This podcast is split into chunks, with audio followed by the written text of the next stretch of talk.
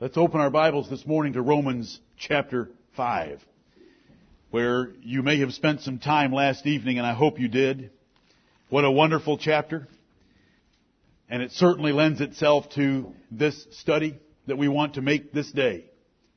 We want to consider today what I'm going to call the facets of salvation. That word is F-A-C-E-T-S. Facets. A diamond has facets. A facet is the different facial surface on a gem like a diamond. And a diamond well cut has many facets.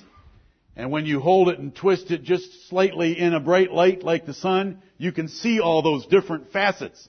And when we take salvation and look at it, we want to see all the facets of salvation, and there are many. Right.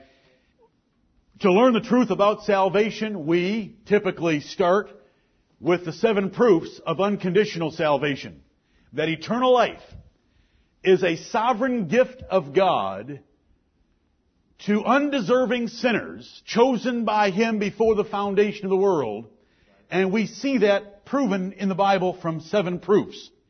We then take the five phases of salvation to understand how God saves us in five distinct stages through time.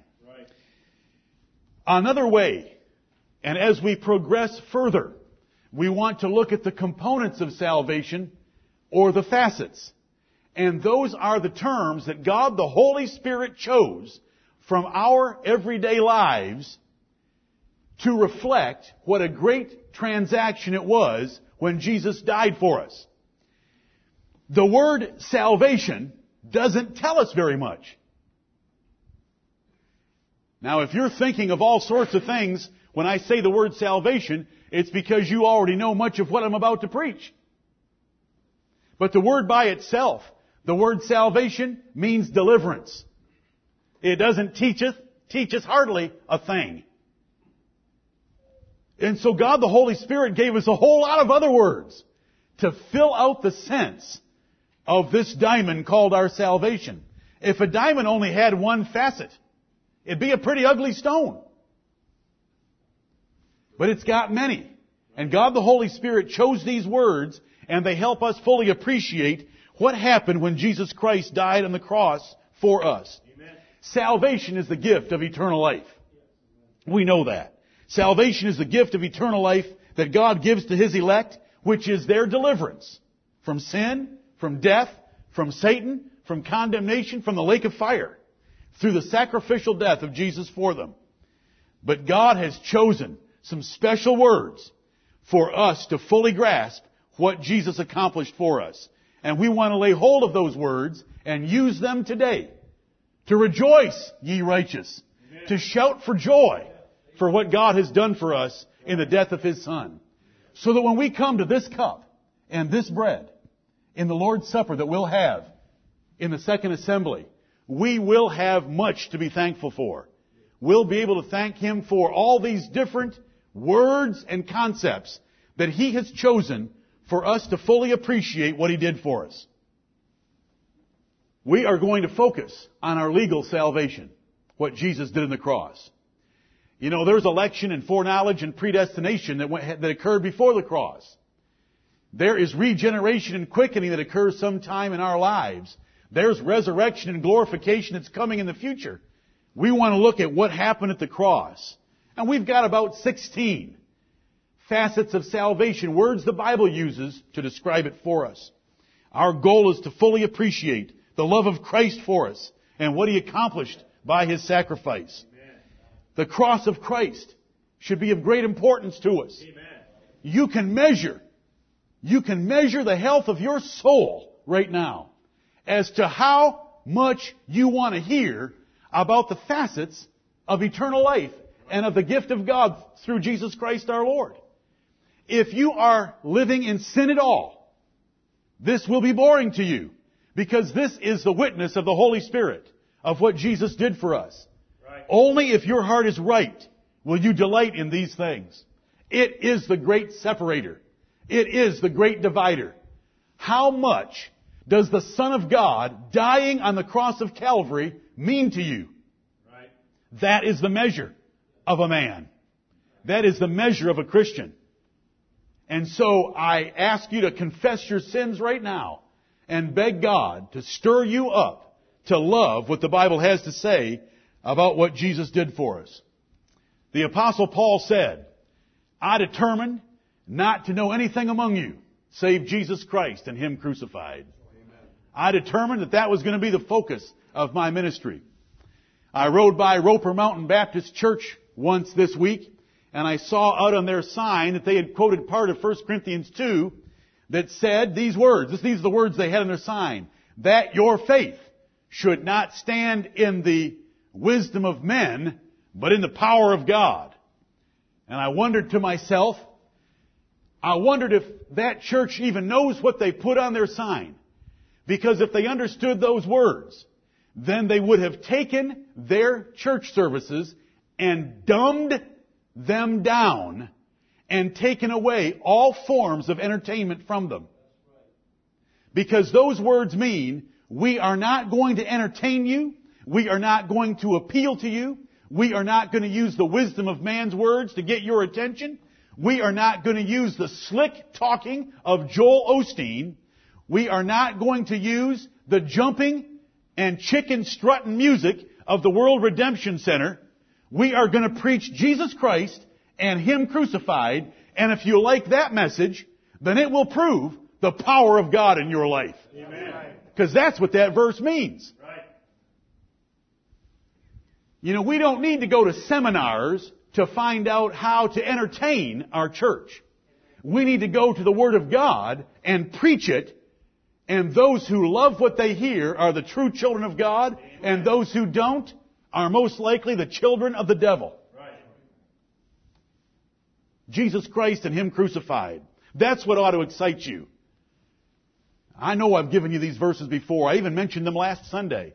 Paul said, but God forbid that I should glory, save in the cross of our Lord Jesus Christ, Amen. by whom the world is crucified unto me, and I unto the world. God forbid that we should get excited about anything in comparison to the cross of Christ. And that cross of Christ should make us think that the world is dead and to hate it. And that cross of Christ should make us so different that the world thinks we're dead and hate us. That's, a, that's all in that one little verse. Esther, do you still like that verse? Galatians 6:14. But God forbid. You're not too scared, are you? But God forbid that I should glory save in the cross of our Lord Jesus Christ. Do you all love that verse? That's her favorite verse. Salvation means deliverance from peril or trouble or rescue from something that's going to hurt you. But we can profit by some other words the Bible uses. And I want you to do that with me. You know, the Bible wasn't written for the world at large. Right. I love reading Colossians chapter 4 and verse 16. Paul wrote the church at Colossian.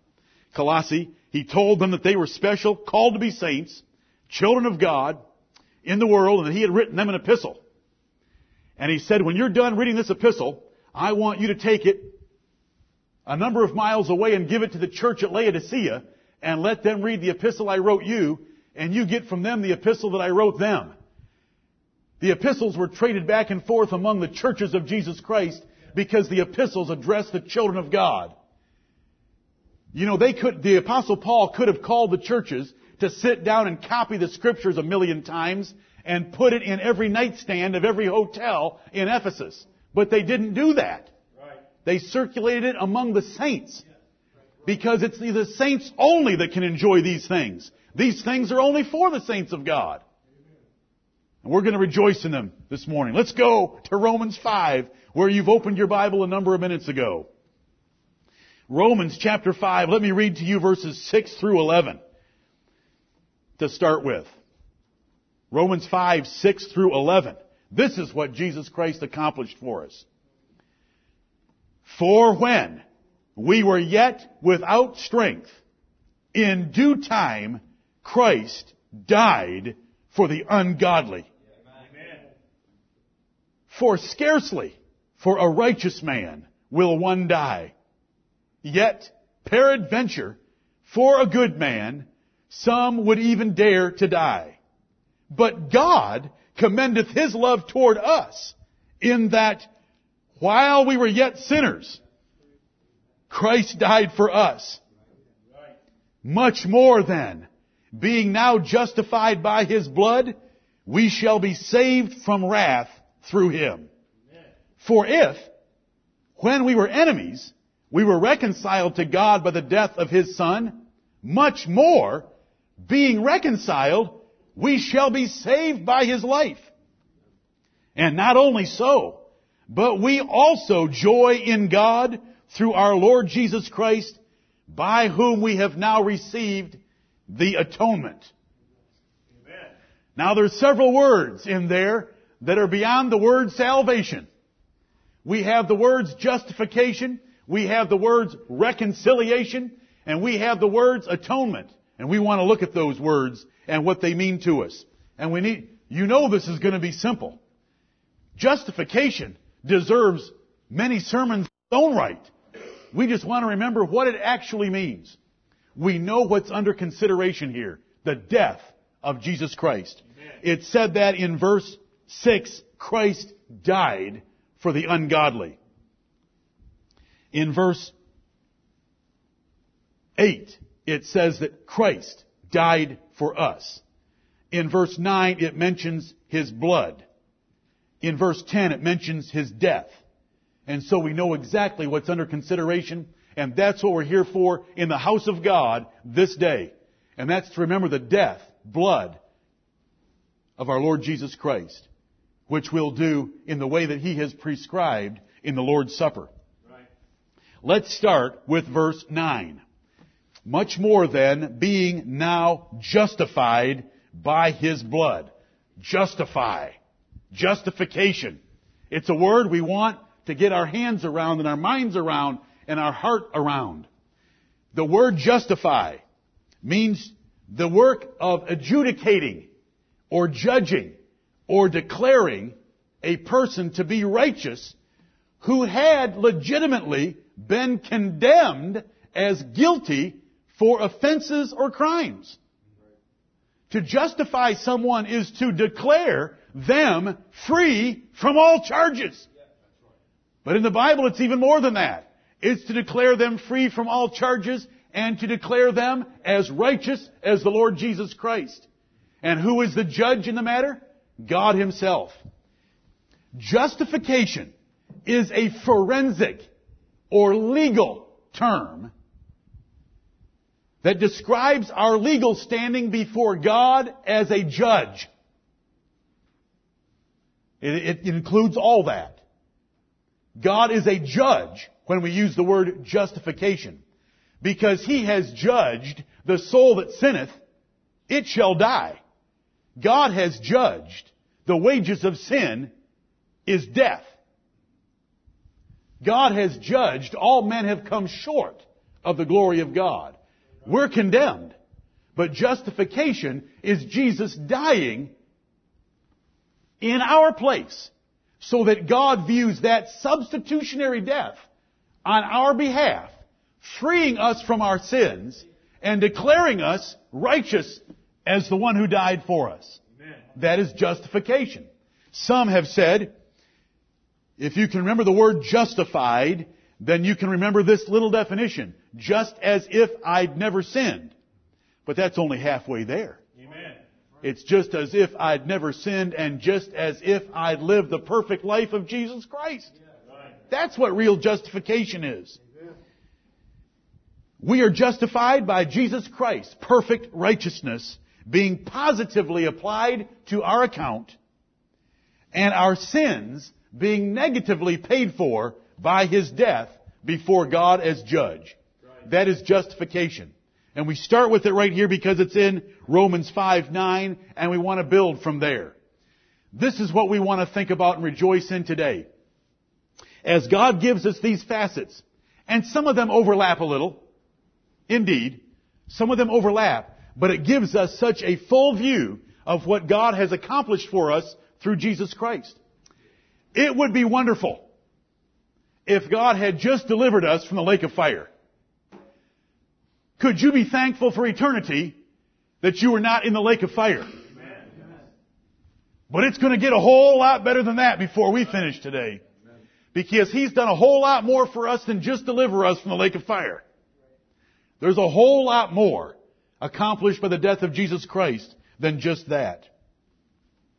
God cannot acquit or clear guilty and wicked parties. You may have had a parent, you may have had teachers, you may have faced judges before that simply cleared you and said, I'm not going to charge you this time. You may have had a police officer at your window when you were 20 miles an hour over and he said, I'm going to let you go this time, but drive slower, Mr. Crosby. God can't do that. The God of heaven can't do that. Do you know why he can't do that? Because he is perfectly just and holy. Amen. He must punish every infraction of every commandment. He must punish it whether it's just a thought in your mind, a lust in your heart, a word from your lips. He must punish it. And he will punish it. He's just and holy. How can this just God, who must punish every infraction, accept sinners into heaven? By the justifying work of the Lord Jesus Christ. He came and lived a perfect life for us. He was the perfect son I never was. He was the perfect student I never was. He was the perfect employee I never was. He was the perfect church member I never was. He was the perfect neighbor I never was. And all that righteousness I am clothed with by the choice of God who drapes me in the beautiful garments of the righteousness of the Lord Jesus Christ. And He drapes you with that garment. And when God looks at us, Psalm 45 says, the king shall greatly desire thy beauty. Thy, what beauty? The righteous are going to say at the right hand of Jesus Christ, what have we ever done for you? They don't even know their own beauty. But God sees their beauty. Right. Because it's the righteousness of Christ. And then Jesus died on the cross. The innocent Passover lamb. The fulfillment of the Passover lamb. And our sins were poured out upon him and God punished him in our stead. We do believe in a substitutionary penal atonement of the Lord Jesus Christ. We do not believe he died a martyr's death. We do not believe he died to give us an example on how to die. We believe he died as a substitute for us because we should die. And we should die eternally. We should die the second death. But he saved us from them all Amen. by his death. That is how the Bible says God can be just and the justifier Amen. of him which believeth in Jesus. You show me a man that believes in Jesus and I'll show you a God that is just and a God that is a justifier. He is just in that every single one of that believer's sins have been paid for by Jesus dying on the cross and he is the justifier by applying that to that believer. And I can tell you easily which one comes first because we have obtained faith through the righteousness of our Lord Jesus Christ. Your faith and your believing follows Jesus Christ dying for you and securing for you that gift of the Holy Ghost that you would ever believe the truth of the gospel. While we're here in Romans chapter 5, look at verse 17. Let's get verse 16 as well. We're talking about justification. It's a legal term. We stand before God as judge, and we shall stand before God as judge, and we shall give an account of our lives. The apostle Paul said we would in Romans 14. The apostle Paul said we would in 2 Corinthians 5. Solomon said we would in Ecclesiastes 12. John wrote that we would in Revelation chapter 20. We shall give an account of our lives before God the judge. But there will be a justifying reason there for us to be delivered from our offenses. And that justifying reason is the Lord Jesus Christ. Verse 16 puts it like this. Remember, this is a comparison between the first Adam and the second Adam. We all know why we die. Do you know why you die? See, evolutionists don't know why you die. They haven't figured that one out. They know why you live. They know why you run around on two legs. Because you were once a four-legged something or other and decided you liked the hind legs better. Maybe it was to reach the banana in the tree. Who knows? But we know why we die. Right.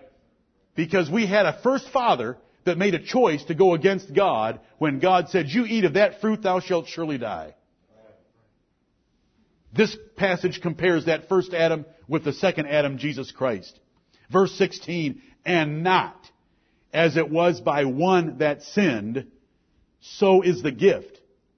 For the judgment was by one to condemnation, but the free gift is of many offenses unto justification. Paul is saying the second Adam is better than the first Adam. The first Adam got us condemned by one sin. The second Adam got us justified by many offenses because he took all of our sins. More than just one of them. More than just ten of them. More than just a million of them. He took them all. Verse 17, for if by one man's offense death reigned by one, much more they which receive abundance of grace and of the gift of righteousness shall reign in life by one, Jesus Christ. That's justification. The first man's offense caused death to have the rule and power over our lives.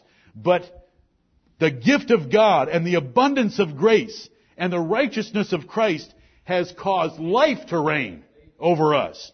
Verse 18, therefore, as by the offense of one, judgment came upon all men to condemnation, even so, by the righteousness of one, the free gift came upon all men unto justification of life. That is what we believe. That free gift came upon men. You don't have to accept the free gift. It isn't you accepting it, it's God accepting it. Jesus never offered himself to sinners. Jesus offered himself without spot to God. And God accepted him, and that justified us. And this free gift came upon all men. What kind of all men? All men that are in Christ Jesus. Right. Because the Bible tells us, as in Adam all die, even so in Christ shall all be made alive. And you can pencil right in your margin right there, 1 Corinthians 15, 22, to give you an explanation for that word all. All that were in Adam are condemned and die. All that are in Christ are justified and live forever. And how do they get into Christ? We were chosen in Him before the foundation of the world. Ephesians 1 4. Amen. God is not trying to save anyone. God is not trying to justify anyone. The second Adam has already justified us. Amen. Praise His glorious name. One more verse on justification. 2 Corinthians chapter 5. 2 Corinthians chapter 5. When we take up the bread later this day, when we take up the cup later this day, let's remember, Jesus died to justify me before God as judge. Oh, there's much more to God than being a judge. Oh, brother, it, it, there is. There is, but He is a judge. And we shall meet Him as a judge. But He'll be a friendly judge. Because Jesus Christ is going to be there. He's my lawyer. I've got Him on a retainer. Because God's assigned Him to my case forever. Do you know what? I don't have a penny to pay, but He's on a retainer forever. He ever liveth to make intercession for me. Amen. And I keep Him busy. Thank you, brother. I'm thankful that I have an intercessor like that. Amen. He was assigned to my case before I, I was wise enough to even know I needed one. By whom? By the judge himself. And he ain't no public defender. He was assigned by the everlasting love of God for my soul. Amen. And he's interceding on my behalf. And he's going to win every case that he ever tries. That's right. 2 Corinthians 5:21 look at this for he hath made him to be sin for us 2 Corinthians 5:21 for he that is God hath made him that is Jesus Christ to be sin for us who knew no sin that we might be made the righteousness of God in him. That is what we get from a little word called justify. Now we have the word save, but all that means is deliverance. When we have the word justify, that means that we have been freed from our crimes and offenses and sins against God, delivered from our state of condemnation, and given the righteousness of Jesus Christ so that we stand before Him in perfect righteousness of God. That is justification. Let's come back to Romans chapter 5 and grab the next one in that chapter. That's a simple explanation of justification. Much, much more can be said, much more has been said. Romans chapter 5. Now notice that ninth verse again. Much more than being now justified by his blood. We just covered that. Jesus shed his blood. God had to kill his only begotten son to justify us. Because we had sinned and the wages of sin is death, someone had to die. Jesus died. By his blood, we were justified. I, ho- I hope you have that one fully under control in your mind and heart. But notice, look at this verse. Much more then, being now justified by his blood, we shall be saved from wrath through him. What are the first two words of that verse? Much more. No. Can there be something better than justification? You mean there's something better than just looking at God as a judge and us being delivered from the condemnation of our sins and being granted a free and righteous status in the eyes of the law? Is there something better than that? Amen. Yes. Is it a little bit better? No. Is it a whole lot better? Yes. Much more. I want you to read every word of God. Man shall not live by bread alone, but by every word of God. Much more than being now justified. That one's already been done. By his blood, we shall be saved from wrath through him. There's a future aspect of Christ's death through him. And what is that? That is his intercessory work at the right hand of God on high, delivering us from the wrath to come. But we gotta get verse 10. We'll come back to that. Don't, oh, don't worry. For if, look, look at this. He's explaining verse 9 by expanding it in verse 10. For if, when we were enemies, we were reconciled to God by the death of His Son, much more, being reconciled, we shall be saved by His life. There we have three facets. Justification, reconciliation, and the intercession of His life. And Paul is telling us twice. Did you see much more in verse 10? Do you remember much more from verse 9? Twice he said, much more, there is something better than the death of Christ, and that's that Jesus lives to make intercession for us to save us from the wrath to come. We shall be saved in all of the glorious stages, including glorification, by the work of Jesus Christ for us. Let's look at reconciliation for a minute. Reconciliation. It means to reconcile two parties that were enemies to each other. They hated each other. They were angry. They were antagonistic. There was bitterness between them. To reconcile is to take those two parties and to put them at peace once again. And a final settlement of differences so that they are agreeable and united with each other once again. That's what reconciliation means. It's a relational term. You know, we use it when, it, when two people are trying to get a divorce. We say you two ought to be reconciled. Does it say that in the Bible? 1 Corinthians 7:11. She's supposed to remain unmarried so that she can be reconciled to her husband. Brother Jeff and others in here who are accountants and financial analysts do reconciliation work. When you do bank reconciliations, that means you are making the, what the bank says you have and what your ledgers say you have the same. You're bringing them into agreement so that there's no differences between them. And we call it bank reconciliations. It's to bring two parties into agreement. We use mediators for it. We use arbitrators for it. We use all sorts of means to bring things back together into unity and to put peace between them so that there's no differences, no disagreement, no animosity, no fighting, no war, no resentment, no grudges. All at peace. It's called reconciliation. Reconciliation is a relational term describing our friendship with God who had been our enemy. Reconciliation puts us in a relationship with God as being His friend so that justification was He is our judge. Reconciliation, He is our friend because all differences have been removed between the two of us. God reconciled the elect to Himself by pouring out His wrath, not against us, but against Christ. And He got rid of it all. Right. He poured it all out. Amen. Do you know what the Bible says? I have a cup to drink. I have a cup to drink and I have a baptism to be baptized with that you do not know of. Right. And do you know how much he drank of that cup? Do you think he just drank the top half? Or does the Bible tell us he drank the whole cup including the dregs? Amen. And when he was baptized, do you think he just got a little bit sprinkled in his forehead or something poured in his forehead in the form of a cross? Or was he buried under those waters? Right. He took all the wrath of God. Do you know how much there is left? Against us? None. Do you know why we know that Jesus Christ did not die for all men? Because the wrath of God is going to burn against them for eternity. That's right. Why is it burning against them if he already poured it out against Jesus Christ? He poured it out against Jesus Christ so his elect will have nothing against them.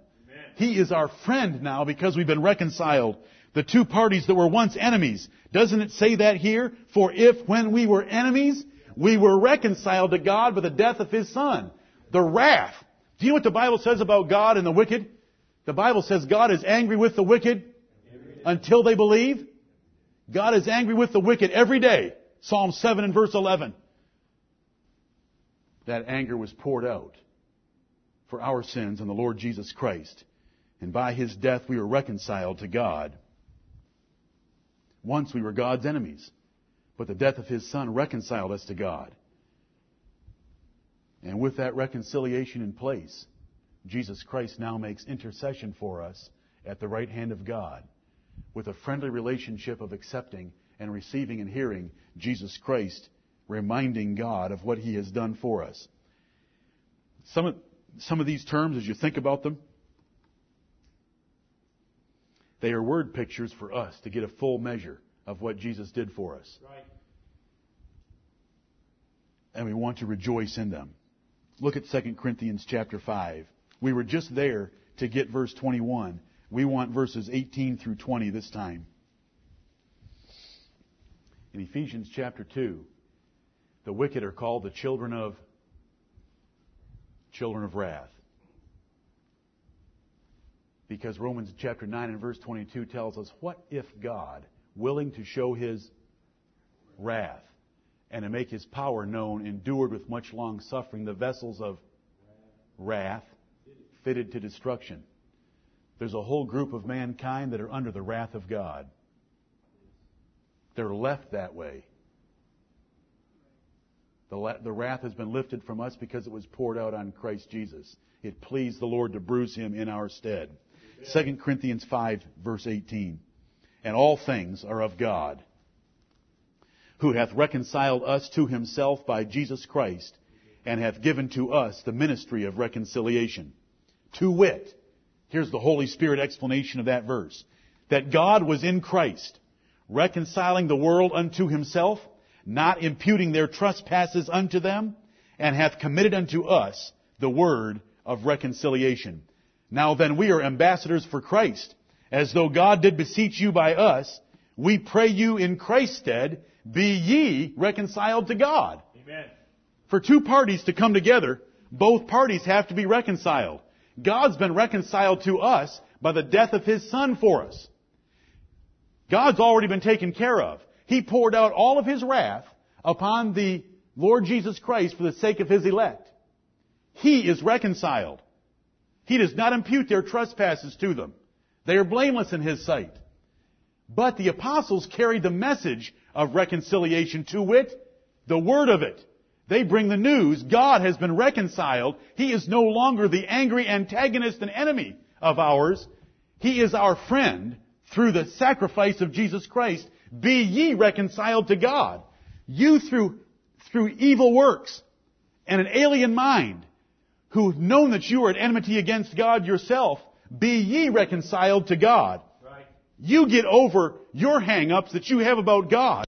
Get over your guilt because Jesus Christ has paid for it all. And you be reconciled to God. God's already reconciled to us through what Jesus Christ did for us. That's verses 18 through 20. The two halves of the two parties coming together. If we never had the gospel come to us and tell us that God's been reconciled, we'd live all of our lives in guilt and fear. But because the gospel does come to us, it's the word of reconciliation. It's the news of what God already did. We don't add to it, except we benefit from it in our own consciences and in our own souls by believing what God has done through Jesus Christ. Turn to Colossians chapter 1. Let's just grab this word reconcile another time. Galatians, Ephesians, Philippians, Colossians.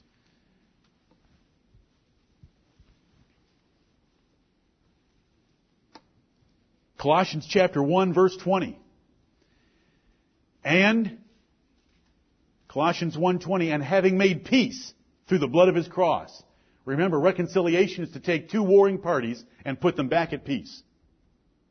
So we have it here. And having made peace through the blood of his cross, by him to reconcile all things unto himself. By him I say, whether they be things in earth or things in heaven. Notice, there's no things anywhere else to be reconciled. And you that were sometime alienated and enemies in your mind by wicked works, yet now hath he reconciled in the body of his flesh through death to present you holy and unblameable and unreprovable in his sight. There's reconciliation. God, through the death of Jesus Christ. Notice in verse 20, it's the blood of his cross. In verse 22, it's the body of his flesh through death. It's Jesus dying that brought God, our enemy, into a peaceful relationship with us because sin was taken out of the way by the Lord Jesus. That is reconciliation. We have been reconciled to God. When we take up His blood, when we take up His bread, later today we want to remember God is our friend by Jesus Christ coming between us and taking all of our guilt and the things that angered God and suffering God's wrath for us. So that we are now reconciled to God by the death of His Son. Amen. Come back to Romans 5. Romans 5. Let's look at that verse 9 again. Look at the first two words. Much more than. There is something the apostle is leading up to that is better than justification. Much more than. Being now justified by his blood. If that is a given fact, we shall be saved from wrath through him. There is a future deliverance from wrath that is yet to come. And now we want to look at a moment at his intercession, which is part of the word salvation. When Jesus saved us, he took his accomplishments on the cross and ever pleads them at the right hand of God for us. This picture is not as important to you as it would have been to a, to a Jew or to anyone that came from a religion that had a priest. Right. You've never had a priest, so you don't fully appreciate priestly intercession. Remember the Jews had priests that would go before God and offer up sacrifices to make intercession for Israel. This intercession becomes important to such people, and it should be important to us. There is a life of the Lord Jesus Christ that is much more than his death. His death was a one-time event, but his life is forever to make sure the benefits of that death are never lost. Right. They won't be lost. It's a word picture for you. Yes, when he died on the cross, we were justified. We could never be unjustified. Who shall lay anything to the charge of God's elect? But for us to get the full picture, Jesus Christ is always at the right hand of God with us in mind and being there as a living testimony and a living witness of what He did for us. And He will intercede for us and identify us in the day of wrath to come and say, Behold, I and the children which Thou hast given me, I have rescued every one of them. These do not go into everlasting fire. These do not go into the second death. These are mine. Father, they're in the book of life. He ever lives to save us. That is what is intended by that future tense, we shall be saved by His life. And it's much more than just Him dying and delivering us from the legal charge of sin. It is His life to intercede for us as our priest. Verse 9 and 10 have the words much more. Verse 10 says, For if when we were enemies, we were reconciled to God by the death of His Son, that enmity was taken away, much more, being reconciled, we shall be saved by His life. And verse 9, we shall be saved from wrath through Him. Notice, being justified in verse 9, verse 10, being reconciled, those are given facts. With those given facts that took place at the cross, in both verses we are pointing to the fact that Jesus is alive and He's doing something for us now. To save us from the wrath to come. He is not going to let any of that successful justification or reconciliation be lost because He ever liveth to make intercession for us. This is the priestly and mediatorial work of pleading the case of a party by an advocate or a mediator on behalf of a criminal to the judge responsible for hearing the case. Jesus Christ is the only mediator between God and men, and He's a glorious one. Look at chapter 8. Romans chapter 8. I showed you those words much more. When we read the Bible, much more. See, it's not just that He died. There is something much more. He is alive and will not let the results of His death ever be lost. Romans 8:33. Romans 8:33, who shall lay anything to the charge of God's elect? It is God that justifieth. Verse 33 is like Romans 5:9. Justification is a settled fact. We are just before God as judge. Who shall anything to our charge? But now look at verse 34. Who is he that condemneth? Who will try to condemn one of God's elect? It is Christ that died, yea, rather, that is risen again, who is even at the right hand of God, who also maketh intercession for us. In verse 34, you have the words, yea, rather. Right. What two words do they compare to in Romans 5? Much more. Yea, rather.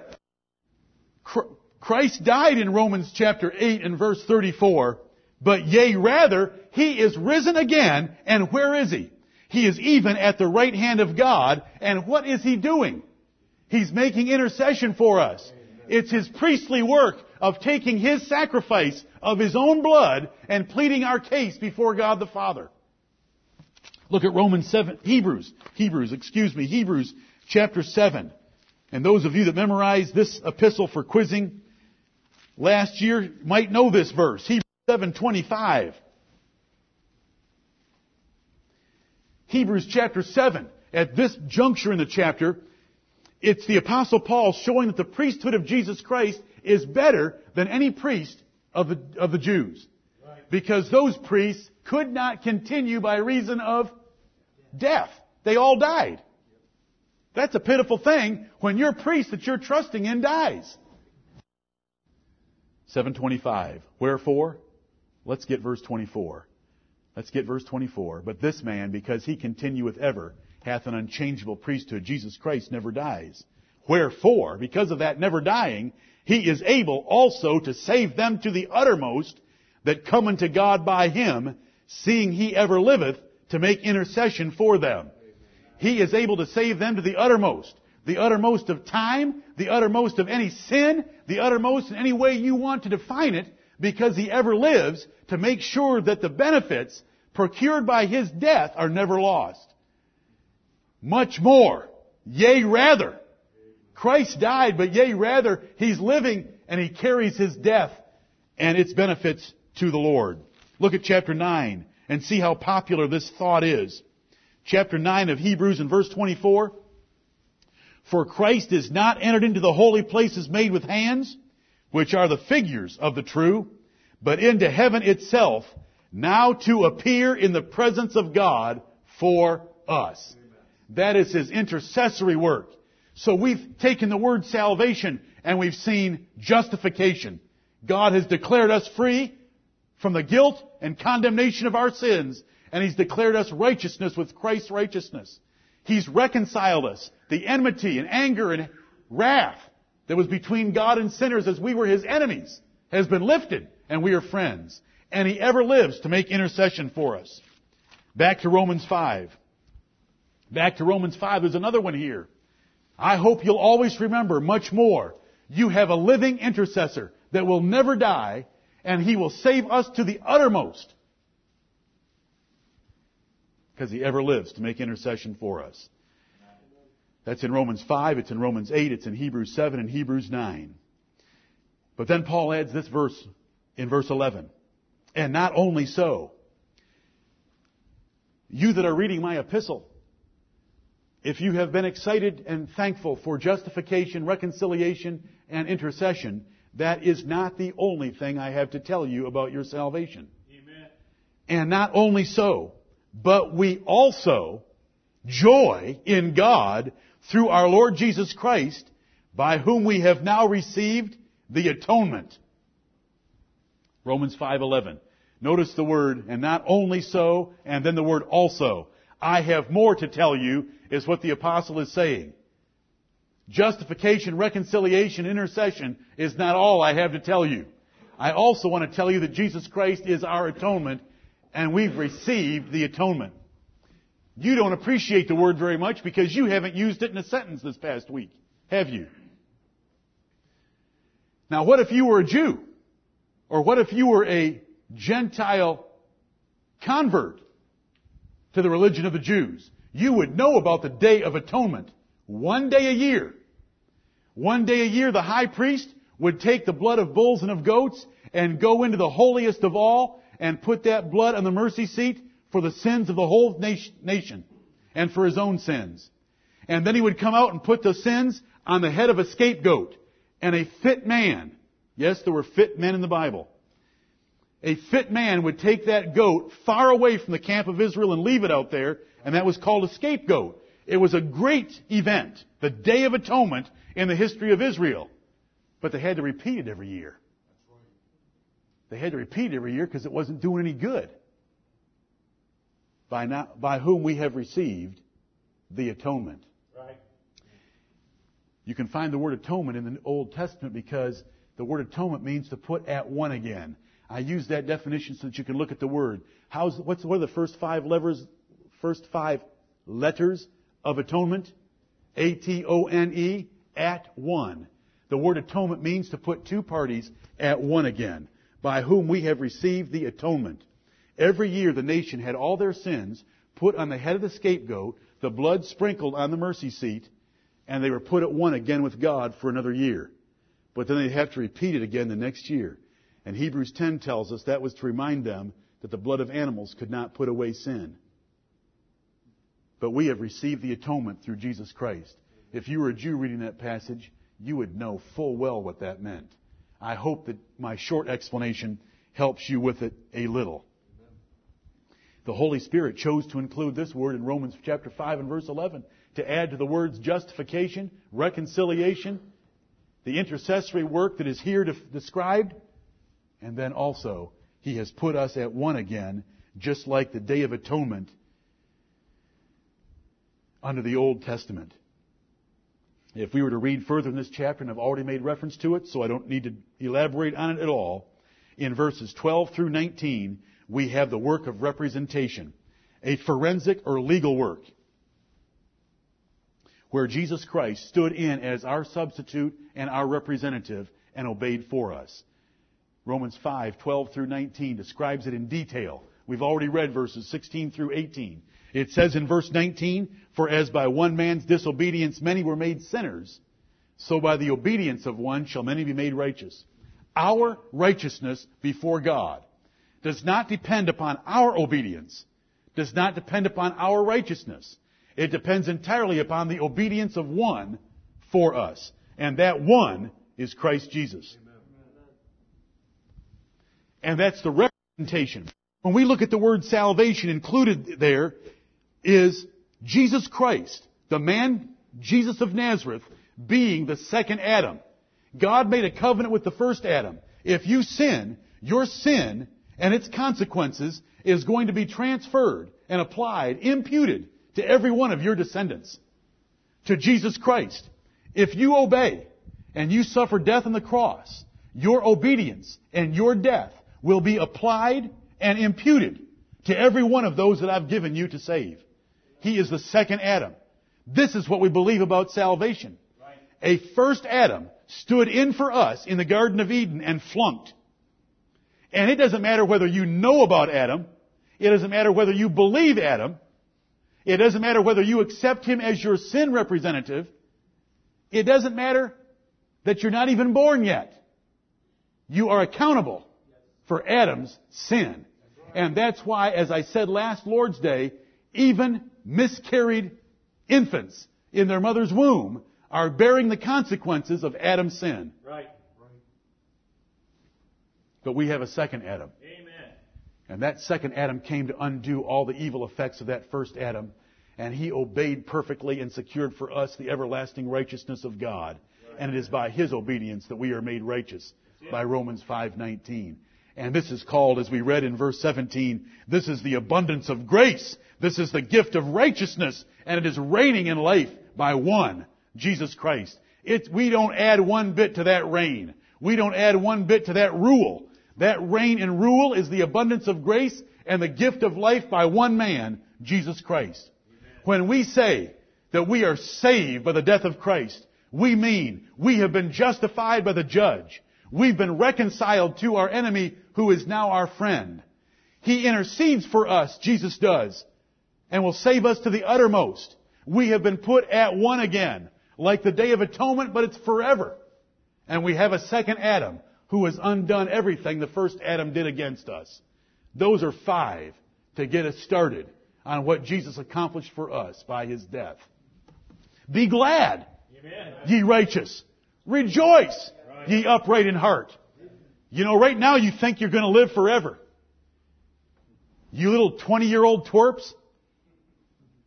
You think you're going to live forever. You know, there's a day coming which you're going to know that you are totally frail and you are totally dependent upon the mercy of God. And maybe then you'll be glad. You ought to be glad today. Your life is wasting away. It is running away. It is racing away. And you should lay hold on all of these things and by faith believe them.